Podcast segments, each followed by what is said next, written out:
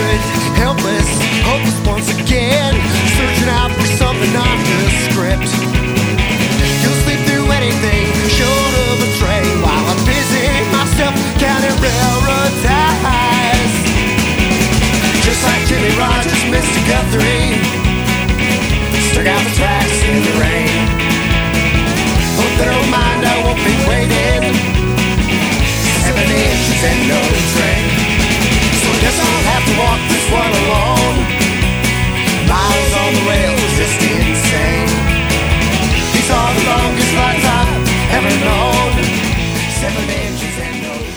Good morning and welcome to episode 284 of Taking the Charge podcast with you from Regensburg, Germany. I'm David Hein of Hein News. Thank you for stopping by. So, another week has gone by. These weeks are flying by. I'm sure so many people will say that. I'm not, not a true believer in that concept. Uh, I think I may have mentioned it uh, a time or two. I just think there's so much thing, so many things that that that uh, that that we do during our weeks, um, and you know the, time's not getting any shorter. It's basically the same. It's still the same, obviously, and uh, but you know we just pack pack things in there, and you know if we think about everything we did in a week, that uh, we'd realize, man, I did get a lot of shit done this week, and uh, so another week has gone by. Lots of things, lots of things going on. You know, in the basketball world, NBA All Star, um, All Star Weekend, everything else, and you know, so you know, plenty, uh, plenty of things to talk about. Uh, I'm gonna, I'm gonna stick to um, the uh, Adidas Next Generation tournament this week, uh, probably next week as well, um, and then uh, and then talk about the interview, uh, and then kind of uh, move on and let you all continue on with your day. So before do- before we do that, let's let you know how you can get in contact with the show. You can go to uh, Hein News and uh, heinnews.com. You can uh, get us there. Hein News at gmx.de is email. I am at Hein News on Twitter. You can go to the Facebook group. Just put in the search bar "Taking the Charge" podcast, and you will find us there. You can become a Patreon and support the show. You go to patreon.com slash taking the charge, all one word. T- patreon.com, patreon.com slash uh, taking the charge. Um, thank you again, as every week, to all of those people who support the show. It's absolutely amazing that you uh, that you support it, that you take your hard-earned money and and you uh, and you uh, pass it along to to to this show. Thank you um, from the bottom of my heart to to those who are doing that.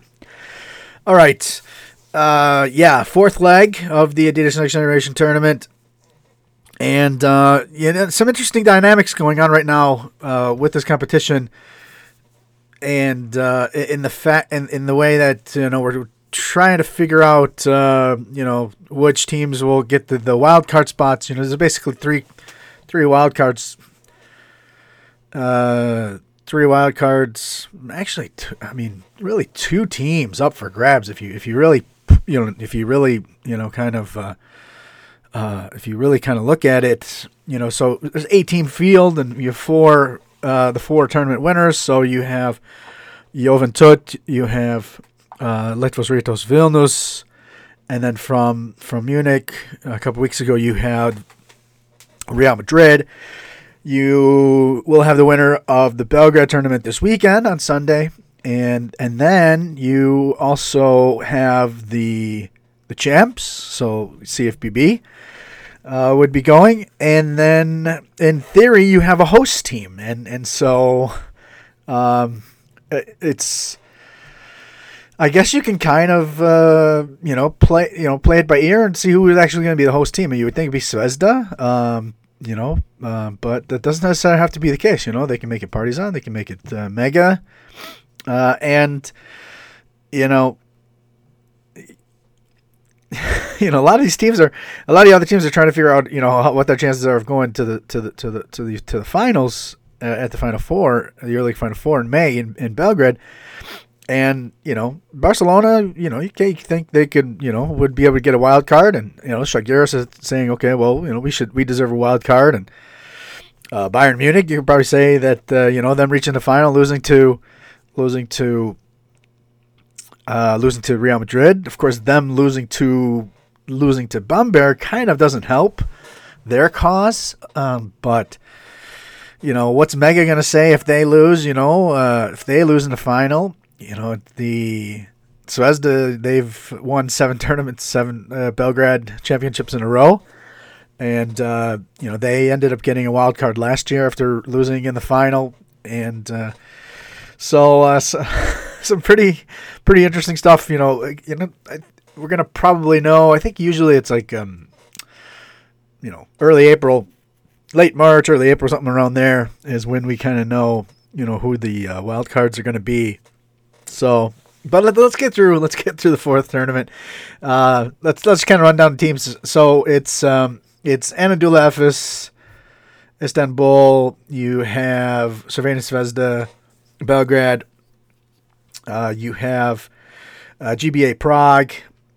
Then there's Mega Bemax Belgrade, Partizan. You have Spars, Sarajevo, and Umana. Reyer Venice. I think that's all that I. GBA Prague. Ah, Cibona. Cibona Zagreb. Uh, so those are the teams. Only champion, only former champion is Zvezda uh, of the finals. Uh, is is is Zvezda. Mega was in the final, and uh, they actually lost only two games last year. If you really break it down, they lost in the final of the of the Belgrade tournament, and then they lost the final of the of the they lost in the championship game against uh, against uh, C- CFBB Paris. So uh, those are the teams. Uh, let's see if I can find the, the so the breakdown of the standing of the groups. Uh, so it's Efes, Zvezda, Spars, and Venice in one group, and then Cibona, GBA, Mega, and Partizan in the other. So you do have a uh, very real possibility of Zvezda meeting meeting Belgrade in the final. I'm not saying that that is going to be the case, but that's just kind of um, uh, kind of the uh, it is set up that way, so that could happen.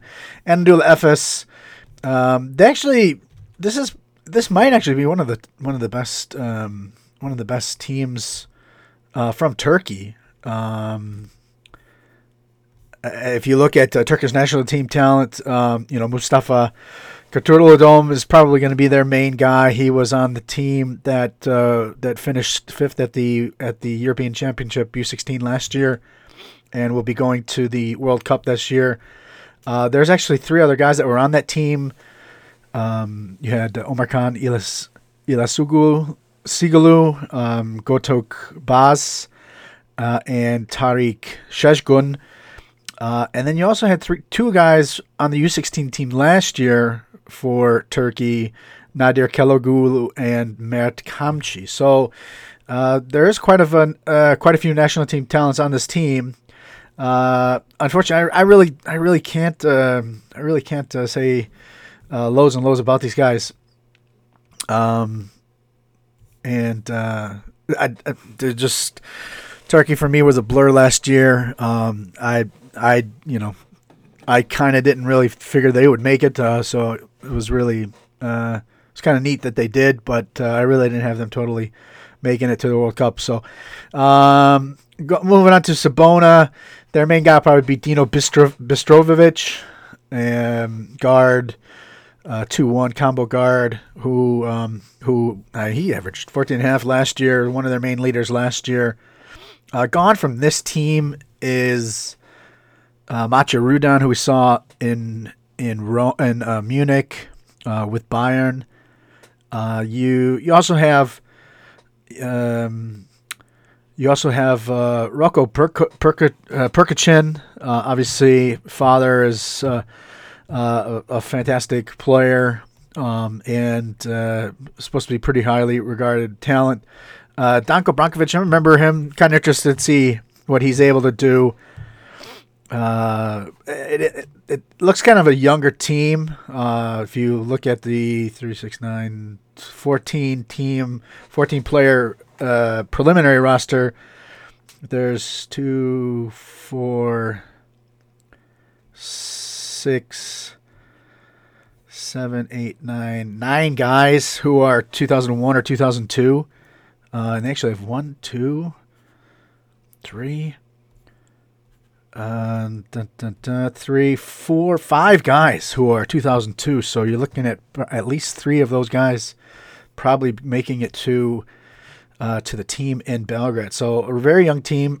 so you really, uh, I don't even know if they have this as far as betting goes, but you know, with uh, Dino uh, Dino Bistrovic uh, being, I'd say, 15 points or more as an average, I'd probably go with the over on that. let's move to Zvezda. a couple of guys are back from, from the team last year, but they did lose quite a bit. Um, Zoran Paunovic, uh, who really, uh, I think in that final, really played his way into their all tournament team. A year younger, just a super defensive guy.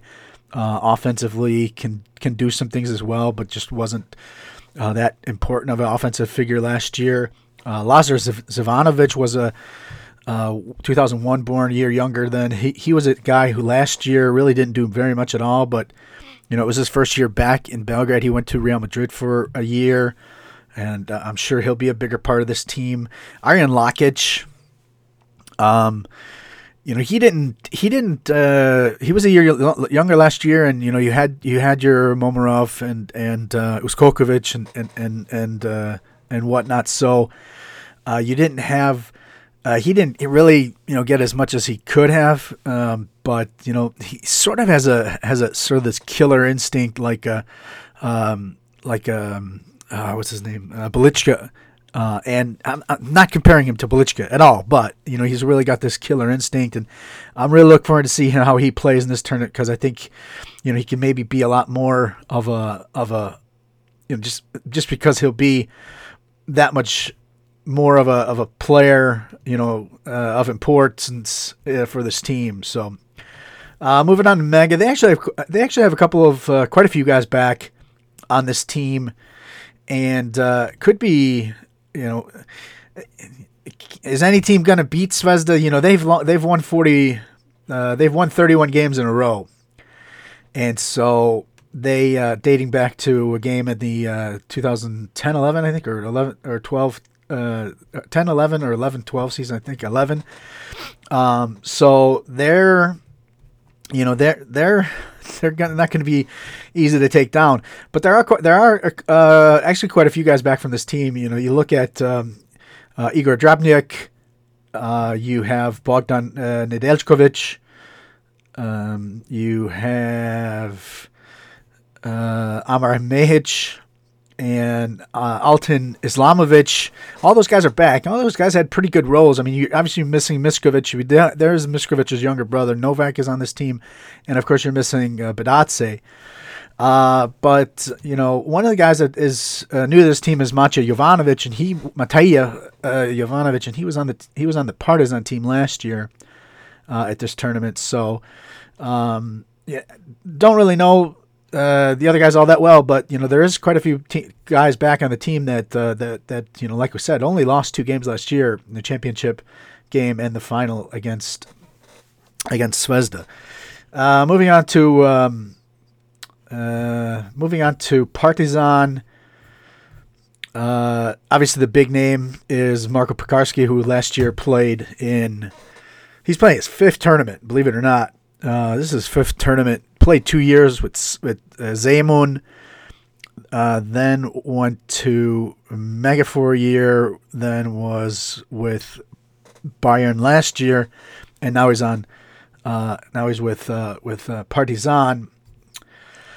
So he'll probably he'll be the biggest uh, the the biggest figure on this team without a doubt. Um, but you know you also have you know S- Stevan Karapan Karapandic, um, you have uh, Dusan Tanaskovic.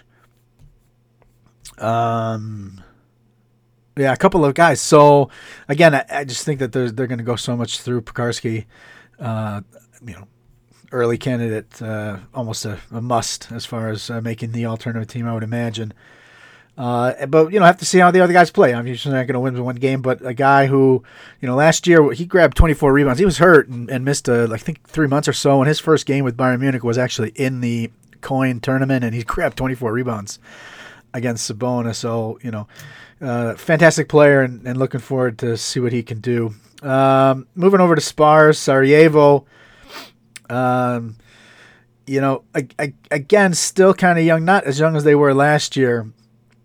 Uh, but uh, you know, a couple of uh, a couple of really high level guys. Uh, Biberovic, uh, he actually signed a long term deal. 2001 born. He's a year younger. He actually signed a long term deal with uh, Fenerbahce, and they've uh, sent him to Spars to, to to play this year. And he's, I can't wait to see him play. He was dominating the, the things last year, and I think he'll be, you know, just one of the stars of this tournament.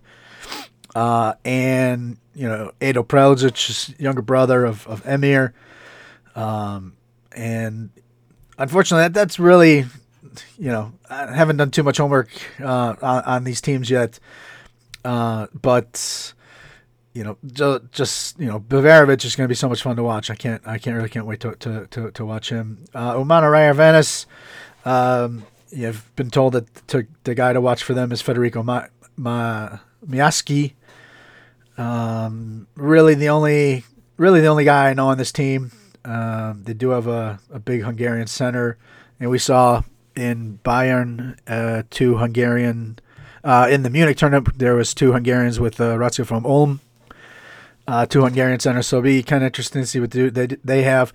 Uh, interesting enough, a, a, guy from San Marino with P, uh, Pietro Ugolini. Uh, don't really know how how how much talent he has. Uh, and back now for the second time in the tournament uh, is uh, GBA Prague. Um, obviously, uh, a lot of the Slovakian Czech side of things, uh, though they do have uh, a couple other talents. Um, you know, one of the main guys to watch will be Mark Jackson playing. he's an Estonian, and he'll probably be one of the one of the you know good weapons for Estonia this year at the under 18s when they try as they try to go back up to Division A. Uh, do have another Estonian, Andre Loigu, uh, Lithuanian, Modestas uh, Marshanoka, uh, Latvian, uh, Belarusian. So a lot of uh, a lot of countries uh, represented. The other two, the other two are basically just uh, Slovakians and and uh, and Czechs. Uh, I know that's not a great uh, rundown of the team, other than just saying where the guys are, are from. But uh, you know, knowing that knowing Coach Betko, you know these guys will be playing disciplined basketball and hard, you know, and, and really, you know, at least given given good effort on the defensive end. So yeah, just really looking forward to to seeing. Uh, for me, a, a really a, a, more or less an unknown group of guys. Um, so it's going to be pretty exciting. Yeah, so that's that's kind of it for for the for the um, uh, for the Adidas Next Generation Tournament Belgrade. Um, you know, just putting it out there. I would, I would imagine that Zvezda sh- should win it. Uh, but you know, without knowing the other guys that well, you know, Mega, you know, how do those guys step up? You know, missing two of the the real leaders of that team. You know, those guards, uh, Alitorovic and uh, and Drobnjak. You know, they played huge roles last year on that team, and and you need to have good guards in order to win these tournaments. Um, so you know, how far can Pekarski take them? uh, take Partizan, um, you know, Biberovic, you know, how are the other guys there with Spars? You know, this is a guy who's who's you know probably pretty close to playing a uh, playing a, a, major role with a with a with a with a senior uh, club team. So should be fun. Should be fun. Uh, you know, though, I, I I'm gonna I'm gonna go out on a limb and I'm gonna say that the that the the Munich tournament is actually still to be probably the best of the the bunch of the of the quartet uh, in terms of high level talent. Let's call it NBA level talent or upper EuroLeague team level talent. Uh, I'm gonna say that that's probably higher than this tournament. Uh, you knew that you knew some of those names going into the Munich tournament. These guys are not quite as high. Um, you know, the Serbians. There's you know, okay, there's Pekarsky and you know Paunovic. You know, really has to kind of take a step up to be sort of at that level. Um, you can say Biberovic, uh, but but you know the, the the Turks aren't really that high. Uh, you know, Cibona, you know, not really. I mean, this is a chance for a lot of these guys to break out. So, you know, maybe, maybe, maybe, uh, you know, maybe they have, maybe we'll see, we'll have some, uh, a whole, uh, a whole, you know, slew of new names to watch out for after this tournament. But, uh, but let's wait and see on that. All right, so let's move on to the interview. Um, I had a chance to, I don't know, and I actually I talked about it before uh, at the start of the interview. Um, sometime I was um, uh, just bouncing around YouTube and ran into a basketball documentary called Never Too Late, and uh, yeah, I just sat down and watched it, and uh, and I thought, you know what, let's uh, let's get this guy on and talk about uh, this wonderful story. Uh, so that is uh, who we're talking to. Uh, the interviews with Ryan Wetzel, who was the coach slash trainer of Shad Blair, and it's about his uh, his dream of playing professional basketball, uh, starting at uh, age 34. and you know, th- I guess there'll be some spoilers here and there, a little bit in in the in the interview. Uh, but you know, it's 28 minutes. You know, YouTube, just YouTube, never too late. Go check it out because it's really, really nice, uh, really nicely well done, and it's a really great story. So go check it out. Here's the interview with uh, Ryan Wetzel, and we'll catch you on the other side. Okay, so on the show this week we have Ryan Wetzel, um, the co-star of the documentary film Never Too Late, and also a personal basketball coach, trainer, and and motivator, motivational speaker. Uh, Ryan, thanks for uh, coming on show. Yeah, you bet. Glad to be here. Um, you know, to, to be honest, I can't even I can't even remember. It's funny. Sometimes you know you you run across things and and you, you just don't remember where you where you came across something anymore uh, after a while. I don't know if that's just getting older or whatnot. Uh, but somewhere, somehow, I came across a documentary, uh, said documentary that you are sort of the co-star in. Uh, it's called Never Too Late, um, and it's a tale about a, um, yeah, I guess you could say mid, almost mid, thirties, um, yeah, plumber, um, in in Montana, uh, who who um, well why don't I let you why, why don't I let you tell tell, uh, tell the people about it? Um, so the movie the movie the documentary film is called um, Never Too Late and it says it's about uh, you your relationship and, and uh, working together as a as a trainer coach uh, agent with uh, Shad Blair. And the kicker is a documentary film chronicling chronicling a quest for greatness. So go ahead and, and, and tell people a little bit about this documentary film. Yeah, so you know it's funny how this thing came to fruition. I, uh, you know, I played at the top level. I, you know, I I have a background myself playing in in in basketball. I played collegiately played in the United States and, and, and overseas for for a stint over in Germany, and uh, uh, came back with a little bit of um, background. And, and it's funny how this all came about. I, you know, was asked once I got back to Montana if I was interested in playing in a men's rec league, and I.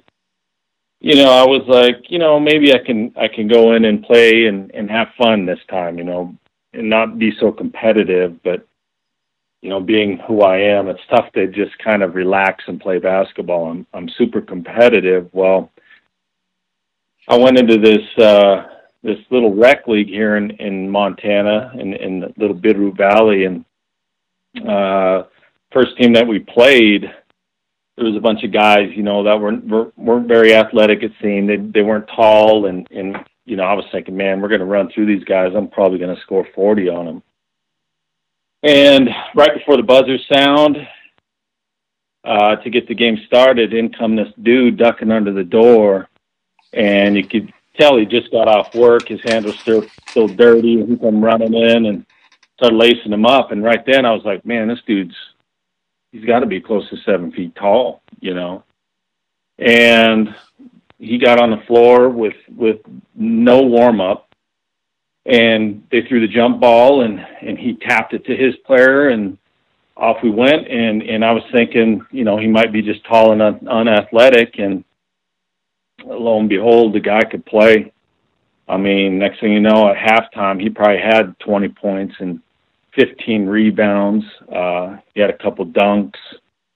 And I really started to take note. I'm like you know I know a lot of guys in the state of Montana I've never heard of this dude. Who is he? What's he about? And that's what really started to perk my interest towards this guy. You know, he had no idea who I was. We started to battle back and forth. I was going at him, he was going at me. And at the end of the game, you know, I walked up to him and, and, and asked him what his background was, if he was interested in run running in a, a couple money tournaments that I, I know about here in the area. Uh, and he was kind of hesitant, but but I finally convinced him, and you know that's kind of what really got us going in that whole journey in the basketball is just playing in these pickup tournaments around the state. Um, and and when when we got done in the big money tournament up north, uh, on the way back, I had asked him, you know, have you ever thought about doing anything professionally? What's your background? I need to know a little bit more about you, man. Like, you know, you can play, dude. And and he kind of told me what happened to him and and how he injured his arm and and how he he had to step away from the college game and it took you know eight years to heal and finally asked him, I said, Look, how old are you? I never asked that. And he said, I'm at the time he was 34. He says, I'm 34 years old. And I'm like, Geez Louise, buddy, I thought you were like the way you're playing. I thought you were you know, 22, 23. And uh, then that's when I asked him, I said, Look, you know, you're 6'10, athletic, you can run the floor. Have you ever thought about doing anything professionally? You know, I got some connections I know some people, and uh, he was like, "Yeah, I've always kind of dreamed of it, but I never knew anybody that had that connection, so I just kind of let that dream slide." Well, we just kind of ventured into it. You know, I I said, "Well, let's just try to get you into some combines, man." And I started working, networking, and doing my thing, and we sent him down to Florida uh, to go to um, a big workout down there with with South South American representatives looking for some some players, and he did okay. He learned a lot. He came back. Then there was a second one um, he got invited to, so we sent him back down, and he was more prepped and ready. Kind of understood the pro level, and he did well. Man, he made the third team All Defensive uh, player out of like 100 players. He made third team all defense. Uh, and at this time, he's turned 35 years old. So I always told him, too, I said, don't tell anybody how old you are, man. I don't want anybody to know that. you know, I want you to be just play the game, man. Just play the game the best you can. And, and he did well. Well, he got a couple looks, but nobody had really invited him to to play with their club teams or anything. So he came back to Montana and the good thing that happened with that second tryout was um, the, the, the, the director of that combine had told him, hey, look, you know, our biggest one is in Las Vegas. You know, I know you're going to get a look somewhere there. If you can make it down to Vegas, we'll waive your fees and all that, and uh, and and hopefully get you get you signed. So right there, that was a good thing if the director of the combine's talking. So he comes back with that good news and, and tells me kind of what's up and and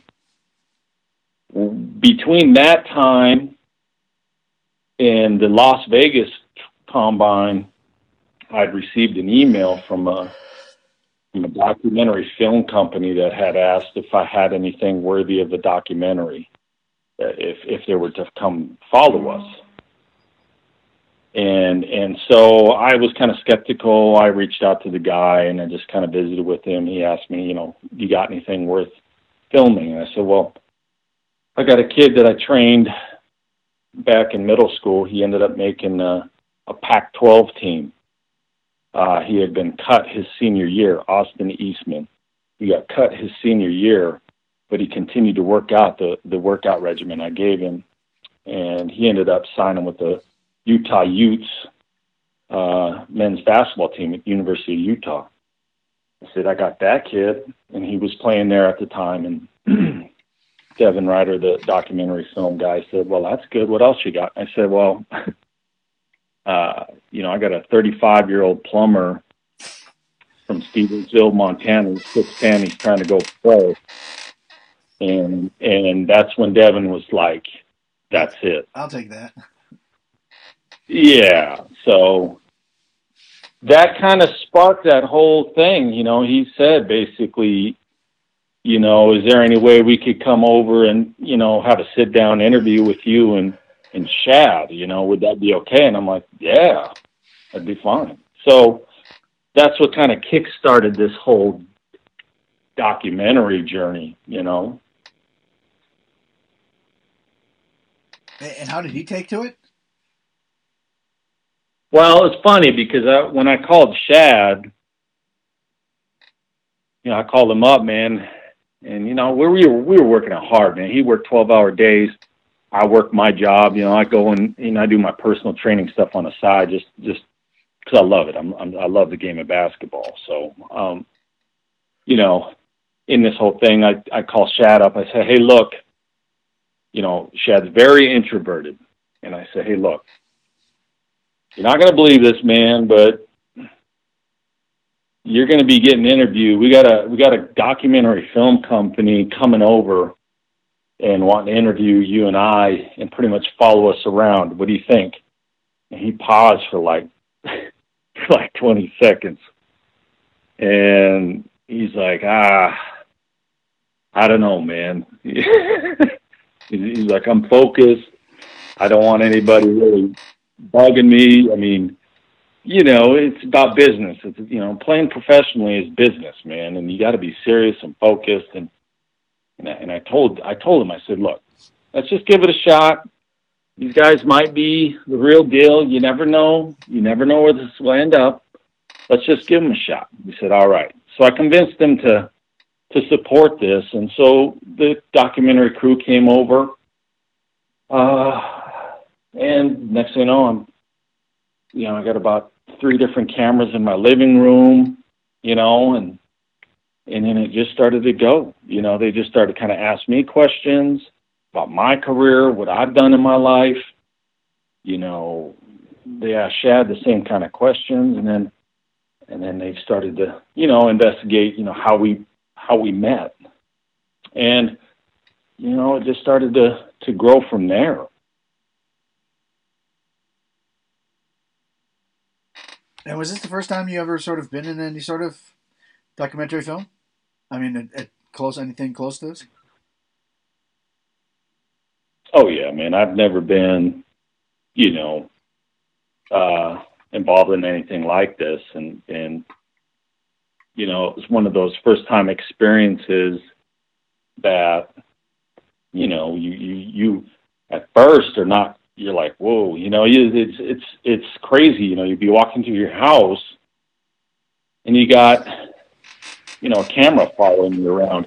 You're cooking dinner, you're eating with your family, and you got a crew filming you while you do it. And it was at first it was kind of like, wow, this is this is crazy. But it got to a point after a period of time where you didn't even know they were there. You know what I'm saying? Like they they were they were very professional and and they just kind of just dissolved and, and you didn't even notice it. So it, it was interesting at first, but then it became just like your day to day. No big deal after that.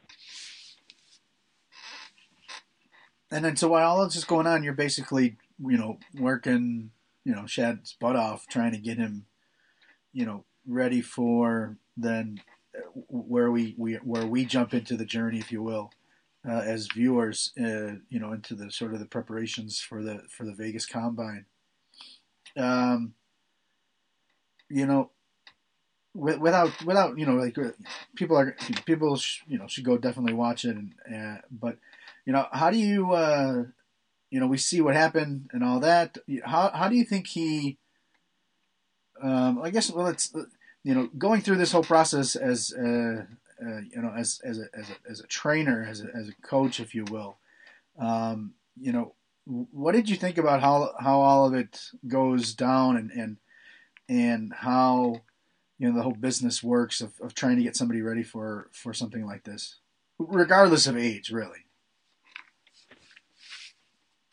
Yeah i mean that's a great question. That you know with with shad in particular you know the the the process in becoming a professional athlete is it's it's i mean it's a grind you know you gotta you gotta watch what you eat and gotta do what you gotta do to keep keep in shape. And, you know, with Shad and everything going on in his own personal life, it was like, you know, I understand this is going on, you know, the part with his father, you know, his dad and, and his illness and being a married man with grown children, having a, a you know, to support a family, you know, that I know was was tough on him, but in the professional world, we can't let that hamper us. So I would I would really work with him on just you know, I let him vent to me a little bit, clear his mind, and then we'd we'd get to work. We'd go and maintain. We'd we'd focus. We'd cut out all the distractions. Um, even with the around, you know, we were we were focused. You couldn't you couldn't shake us on this path, and so it was it was just this. It was it was huge for us to have that preparation. You know, I'd explain to him we got we got this little window, man.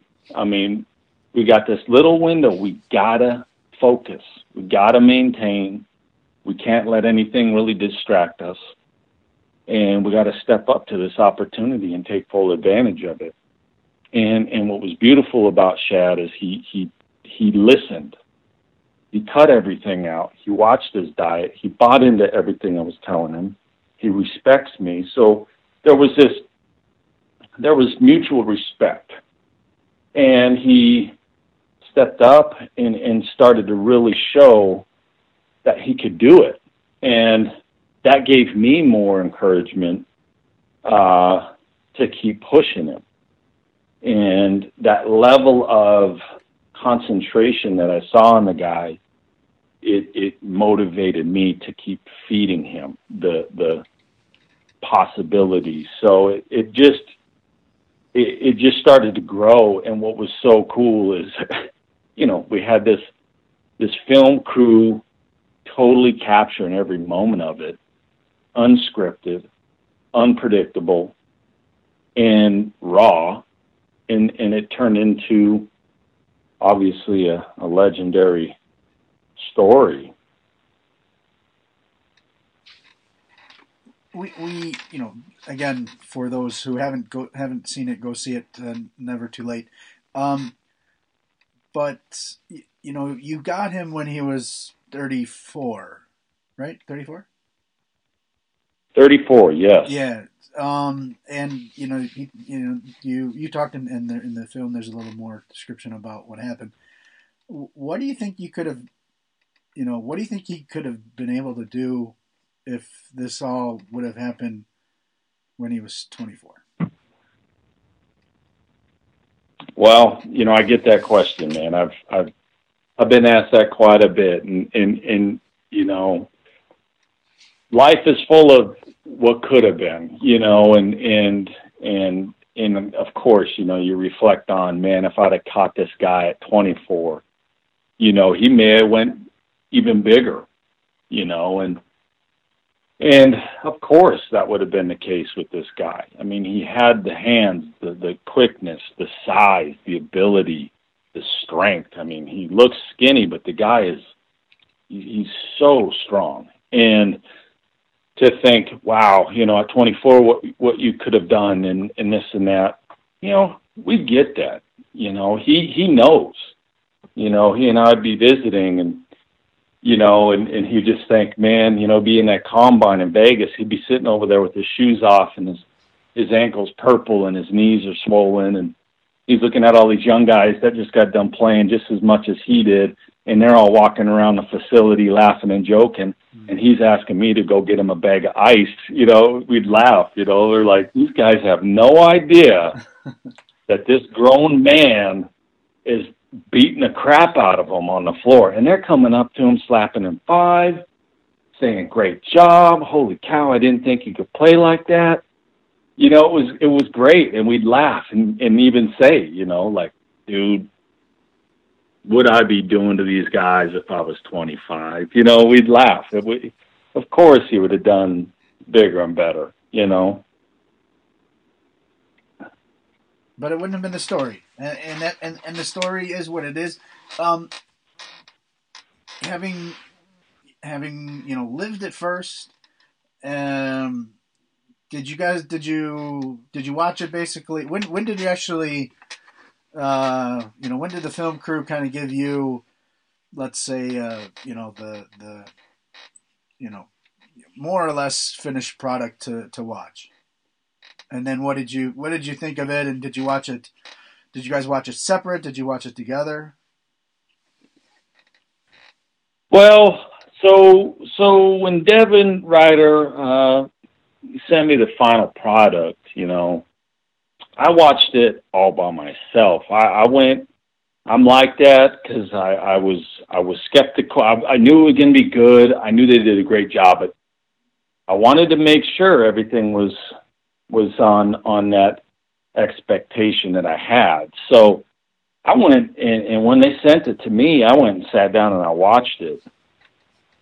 And you know, they did such a tremendous job in those 28, 30 minutes of film. You know, the, the movie's about 28 minutes long. You know, they had filmed us for for a year, a year and a half. You know, they did a great job telling the story in those 28 minutes. Uh, when it concluded and wrapped up, I'm not kidding, man. I got teary eyed. I got choked up you know, it was like, oh my god. Well, I mean, you this it, this. So.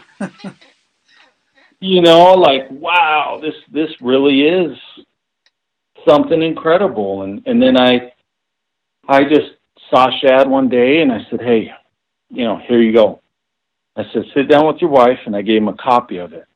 I said, check it out. Give me a call when you're done. He just kind of smiles and looks at me. He says, is it good? And I just said, go sit down and watch it with your wife and call me when you're done. Yeah, yeah. Uh, and and you know he called me. He he was you know he's an old school guy like me. You know we don't we don't have that uh, big emotion, but he you know I could tell he was a little weak in the throat, man. He said this this is good. I said it's legendary, man.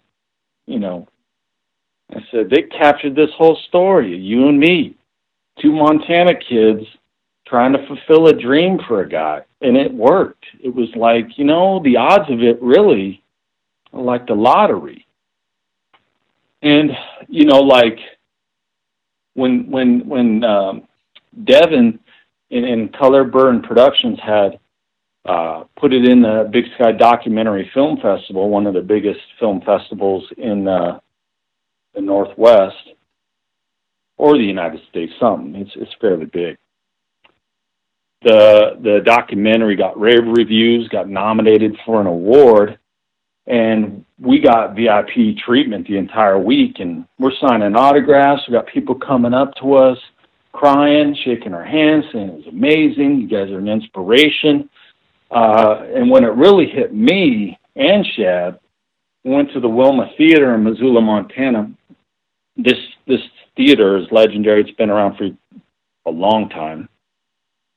And uh, when color or when uh, Never Too Late started to play, the the theater had filled to almost capacity. There was there was like 700 people in there, and it started. And when it ended, you know, I was looking around. I was I was in shock. I was like, oh my gosh, there's all these people that are here. They see the insides of my home. They see my family. Oh my gosh, my wife was freaking out. She's like, I hope my kitchen looks nice enough. You know, all these all these little things. You know, it's like we're really private people. We live out in the country. You know, and all these people sitting there watching it. And when that when that final scene happened and it and it ended, it got a standing ovation. They looked up at the balcony. They had Shad and I come down on stage, and here's these two Montana kids that just decided to do something crazy. We're getting cheers and hoorays, and and it happened again. You know, people hugging and and people saying, you know, we're such an inspiration. It was beautiful, man, and it was so good for Shad. I was so happy for that guy, man. It was great for him. We see at the end. Um, I'm not going to give it away for for those who haven't seen it, but uh, how um, how much further did it go on from there? Uh, not not not, um, let's say, you know, we both know what happened at the end of the film. You know, to how much how much longer did he did did it go on after that?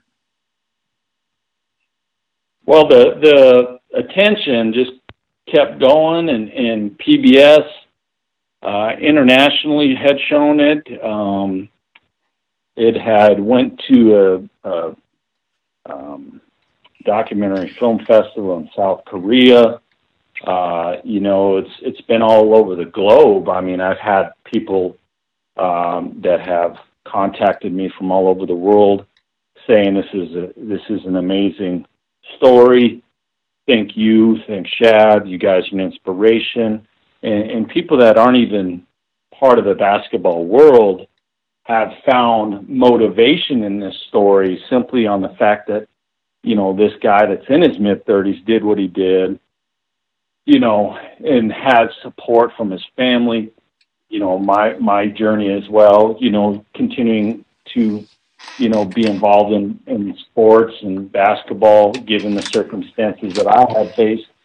You know it it didn't end at the documentary film festival. It didn't end uh, show on PBS, you know, now now that it's online and people are seeing it, it's become it's kind of like a you know basketball world. It's a, you know it's there in one of those legendary st- storylines. You know in the in the world of sports, there's this documentary that's that's there now that shows these two Montana kids you know, fulfilling a dream, and the odds greatly stacked against them. And it, you know, it's just it keeps growing. It keeps growing. You know, you walk into a store, you got somebody that sees you, and you know, I was at a convention the other day, and I'm just doing my motivational stuff and talking to some folks, and walk to a grocery store, and and, and here comes uh, two people out of nowhere that just saw me, knew who I was, and hugged me and loved this story and had me sign some autographs. And it's like, wow, wow, crazy. And how long did he play then? Uh, we saw we see at the end that he he gets with he gets uh, hooked up with Atlanta. How how much yeah. how much did he end up uh, playing? So so in that duration, uh, through the Las Vegas combine to the actual time that he went and played, there was a there was a good gap, about six months, mm-hmm. yeah, five months, and the season for the ABA had already the ABA had already started. So uh, he, you know, he got contacted midway through uh, because their team post player got injured, and so they got grabbed my information that I had out there and contacted me, and it was like, boom, just like that. So they sent him down about I'd say about a quarter way through the the ABA season, um, and then he played clear into the fi- uh, They lost out in the uh, semifinal round of the ABA playoffs, and that was it. Um, and then he came back, and then he got another offer uh, to con- continue on, but you know, he his body at that time, and and you know, he just felt like he had done enough and and felt satisfied. So he, he called it a career. So it was it was about a season long for the ABA. Yeah. How gratifying was it for you to to see him play those games? I'll tell you, you know, you don't you don't really understand like when when you're sitting there and you're watching this guy playing on ESPN, you know, that's your your lifelong dream is to play on ESPN as a kid. You know, a lot of these kids around here. And to see this man running that floor and cameras all over the place and he's playing the best he's ever played and and, and at that professional level and blocking shots and doing what he's doing, it was it was surreal. It was it was like uh like Christmas when you get a big old present that you weren't expecting. And you're like, oh my, yeah, you know, this, it was that kind of emotion where you, you, you he did it. And, and, and that was the, the most rewarding thing for me, knowing this guy's story, knowing what he's been through, believing in him, regardless of naysayers, because there were some people locally that were kind of frowning upon this whole thing and I was in his ear the whole time, man. Like, nope. That's that's the coach in me. That's the mentor in me. That's the motivator in me. You're gonna do this, man.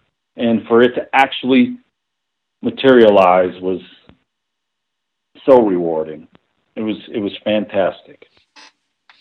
So you you you are like we said at the beginning. You know you are a personal basketball coach, trainer. Uh, you're a you know motivational speak, speaker you know, going through this hotel and, and, and seeing that, you know, if you if you put your mind and and and, and energy and spirit behind something like this, that that you can accomplish something even though the odds are greatly stacked against you. You know, looking at those two aspects of your life, how did this whole process change? You know, both both from sort of the coaching, coaching training, and then also from the motivational speaking. I mean, this this has really rekindled that fire and that that um, inspiration for me to to keep pushing and, and going on and doing what I do because I'm all about you know don't give up on yourself. I'm all about you know encouraging people to do what they should be doing and and if you got a talent don't think that you can't do it. Look at the process in accomplishing it. That's my whole message. Like, yeah, odds are always going to be stacked against you. But how can you overstep those odds? How can you break through all these these things that are going on, these obstacles? And Shad had rekindled that for me because I've always had inspiration to go out and mentor youth, mentor adults, help people out. That's always been something of mine ever since I was younger. Uh, and with with this this journey I've had with with my my friend Shad, just put, put me in a whole different mind context and made me realize, you know, my support and my encouragement, you know, can be used even at a greater length. Uh, and so that's why I do what I do and why, you know, schools in, in Montana and in the United States are starting to schedule me, you know, because I do have a story. You know, I, I had a lot in common with Shad. You know, a lot of folks didn't know, you know, I was slam dunking the ball at 13 I was averaging close to 35 a game as an eighth grade 14 year old kid. I was dunking, you know, three to four to five times a game sometimes. And this back in the early mid '90s, before Instagram and stuff. You know, and then I got compartment syndrome in my right leg, and so, you know, I had to break through that depression. I had to break through all the the struggles of being injured, uh, chronically injured for the rest of my life, from from 16 years old on up. And they give you a little blip of that in the documentary, but a lot of folks have said, you know, Ryan Wetzel should get a, a documentary just on his story because, you know, it's a story of resiliency and uh, and and hope. So it, it's funny how it's all kind of intertwined through Shad. My my journey itself. It's like, you know, I grabbed a guy that was injured and and motivated him. I think I got something here. I really want to start doing stuff with injured athletes that can't compete anymore because I, I I'm there. I've been there. My my my whole journey has been around that. So, in what regard? In trying to get on to a different uh, level of, of their professional life, or or what? Yeah. So my mindset is helping guys that have competed at at a a level of, of professional, even collegiately, even high school, uh, that has some tragic situation happen to them. And a lot of these guys don't know how to go forward in life. They don't know which way to turn. They've only identified themselves as an athlete this this entire time. And once that stops, it's like, what else can I do with my life? Well, I'm a clear cut example uh, that there's other ways to feel good about doing stuff, you know, and that is for me still mentoring, still coaching, still doing the things I do on the basketball floor, but from a sideline perspective, um, walking in and and redirecting the thought process of I can't go and I can't go on anymore. You know, life's no good without sports or whatever. And I come in and say, no, here's some tools to help, you know, equip you so you can get something else going in your life and, and having other options and, and feeling important about it. That's one of the beauties that, you know, of, of, of, you know, sports as a segment of life is that, you know, sports is, you know, there's one aspect of, of actually playing sports, but then there's, you know, hundreds, you know, probably bordering on thousands of, of different ways to actually stay, you know, involved in that game you know, and and you know whether that's you know whether it's reporting, whether it's coaching, whether it's you know the physical therapy or you know you know there's like I said there's hundreds of, of different ways to stay you know agents, scouts, you know there's so many different ways to to stay involved in the game and that you know something is you know someone who's played you know at such a you know such a high level or you know has had such a, a, a an intense passion of of the actual playing and and and being you know actually part of it you know they you know maybe they don't realize that you know there are different uh, you know loads and loads of different ways to stay within the game right? Right. Exactly. Exactly. And that's that's the biggest thing. And you know i had my little journey in in in the professional world and it was something i had a dream of doing ever since i was seriously like five years old and i can remember watching Michael Jordan and Dominique Wilkins uh, at the NBA All Star game in that dunk epic, epic dunk battle. And I'll tell you that right then and there, I was like, "Look, I'm gonna be a dunker." you know, I drove my dad and my my dad crazy because I blossomed into a kid that at one time, you know, co- at college, uh, despite my leg injury, I got up to about 44 inches on my vertical. So I was I was a high flyer. It just, you know, I didn't have that uh, endurance. My leg, my leg would would uh, cramp up on me and such. But you know, I still pursued that dream and I still accomplished it. And I gave myself a pat on the back after my last workout with the pro team over in Germany. And I smiled and I, I do right there. You know, this is it, man. You know, you gave it your all. You got to be proud of yourself, man. And I was. I was I was at peace. You know, I'm clear across the globe. Basketball has been so good to me.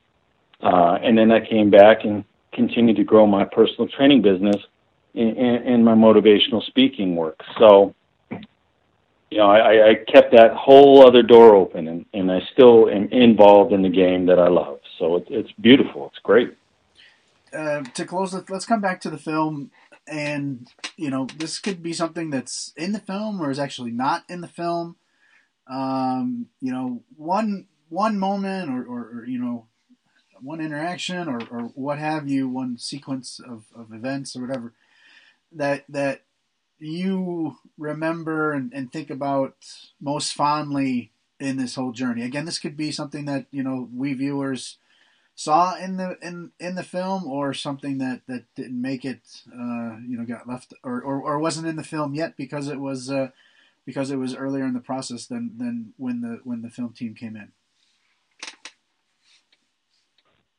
I would say probably the most memorable and, and, and most rewarding uh, I mean there's so many but but really um, the moment when I was I was at the restaurant we were watching the doc you know watching Shad on ESPN when he went to check in uh, the camera kind of went over and stopped for a second. He went over to check in uh, and he was standing in his uniform. Uh, the emotions that I felt um, were overwhelming.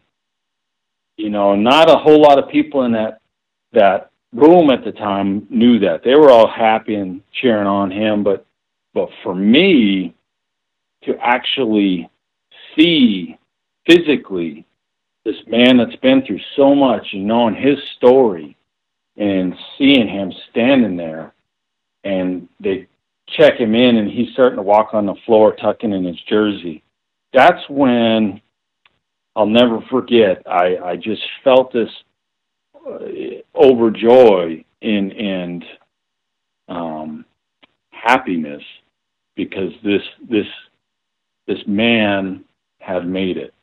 He had accomplished it. He had stuck to his his goal, his his, his plan to get there, and regardless if it was caught on on this documentary, that to me was like it, it was it was overwhelming with joy. It was it was something that nobody can ever take from me, man. It was beautiful. um, for those who want to uh, to watch it, uh, for those who want to know more information about it, uh, about the film, everything else, uh, more information on you. Um, you know, I always say pimp your stuff. You know, tell us tell us how people can can you know get in contact with you and or find more information about you and also uh, the film. Yeah, I mean, if if anybody is ever interested in having me speak or whatever, wants to know more about who I am and what I do, and and more about the story of Shad and I, uh, they could go to my website, which is www.ryanwetzelbasketball.com. Um, I'm also I got a, a Facebook uh, page out there, Ryan Wetzel, coach, mentor, motivator. Um, I'm on Twitter, Instagram. Um, you know, there's a lot of ways to contact me there. Or give them your I'm Twitter, always up Give them for- your Twitter and, and Instagram too, so they have it if they want to get get on there. Yeah, yeah, yeah. So grab it real quick. I'm sorry, I got to log in. okay. Uh, while he's while while while you're doing that, uh, so the film is is uh, never too late. It's available uh, on YouTube. Go go check it out. Um, it's you know a half hour. It's a fantastic watch, um, and uh, you know it's it's it's worth it even if you don't even if you have no interest in basketball just because it's an amazing story uh, a human story so go check it out Right. and okay so Yeah. So here it is. Uh, you can get me on Instagram. It's uh, um, it's just uh, R H Wetzel um, on Instagram, and then Twitter is just R Wets thirty two.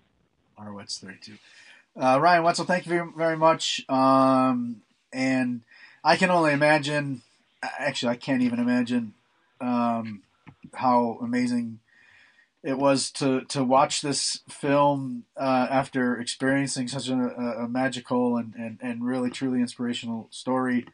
Um, you know, I I love a good. I mean, I love sports movies that. Uh, there's there's so many sports movies that I that I tear up and In this one, you know, there's there's so much emotion in this thing, and and uh, so you know, they the guys who who did it. Uh, give the name again was who who who, who produced the film. Uh, Devin Ryder, uh, Colorburn Productions. Colorburn Productions, exactly. Um, they they you know really did a great job. Um, thank you for coming on. Thank you for uh, telling us about uh, about uh, more about this film. And uh, yeah, good definitely good luck uh, down the road. And and uh, thanks for for being part of a, a, a really a truly magical and inspirational tale. Thank you very much. All right. Um, yeah, fantastic stuff, and uh, you know, really, like I said, it's a that's a great story, and and uh, really happy that um, that uh, that that things worked out. You know, it, uh, you know the fact that that that that you can go and, and do something, you know, like that and, and play uh, really at a, at a at a pretty solid level as far as uh you know the ABA um, at that age and and really you know not gonna not gonna quite say going from nowhere but you know just from uh, from from obviously a le- uh, uh, a level of you know normal training where you you know you know at that age and to go there. So you know fantastic and and it was really nice being able to to to, to get more insight into into the whole into the whole story. And uh, congratulations to um, Shad and uh, Ryan uh, for getting it done, and then also being part of this uh, really, really nice, uh, really nice uh, story. Um, again, 28 minutes. Go check it out because it's absolutely worth it. Uh, all right, so that's the end of the show. I'm going to um, just let you know what you're going to be listening to. the song's called Seven Engines. It's by Grievous Angels. It's available on freemusicarchive.org. The not actually sure where these uh, these next generation tournament games will be available online. I'm sure they will be probably on the Zvezda, uh, probably on the Zvezda website. Maybe, maybe on the the Serbian t- uh, television channel that's running it. Um, but you know, just stay tuned to Adidas AdidasNGT.com, and there'll be the links for all the videos. So until next week, uh, be well and uh, enjoy the hoops.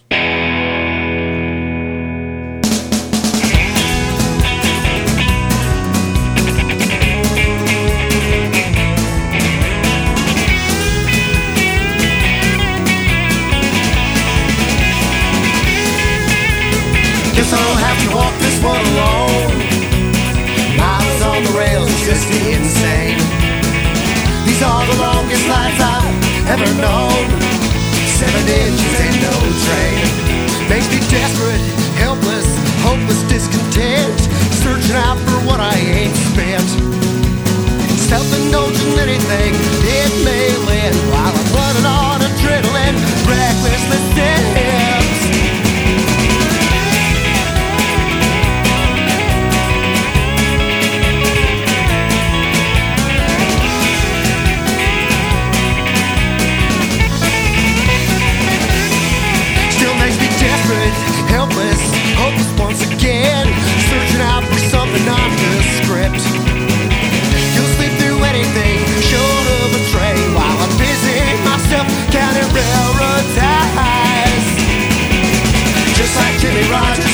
Guthrie, stuck out the tracks in the rain. Oh, Hope they don't mind, I won't be waiting. Seven inches and no train. So I guess I'll have to walk this one alone. Miles on the rails, just insane. These are the longest lines I've ever known.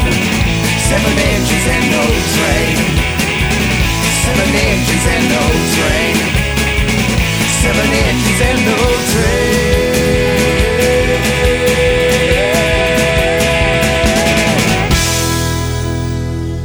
This is Gorgui Dieng with the Senegalese national team. I'm listening Taking a Charge.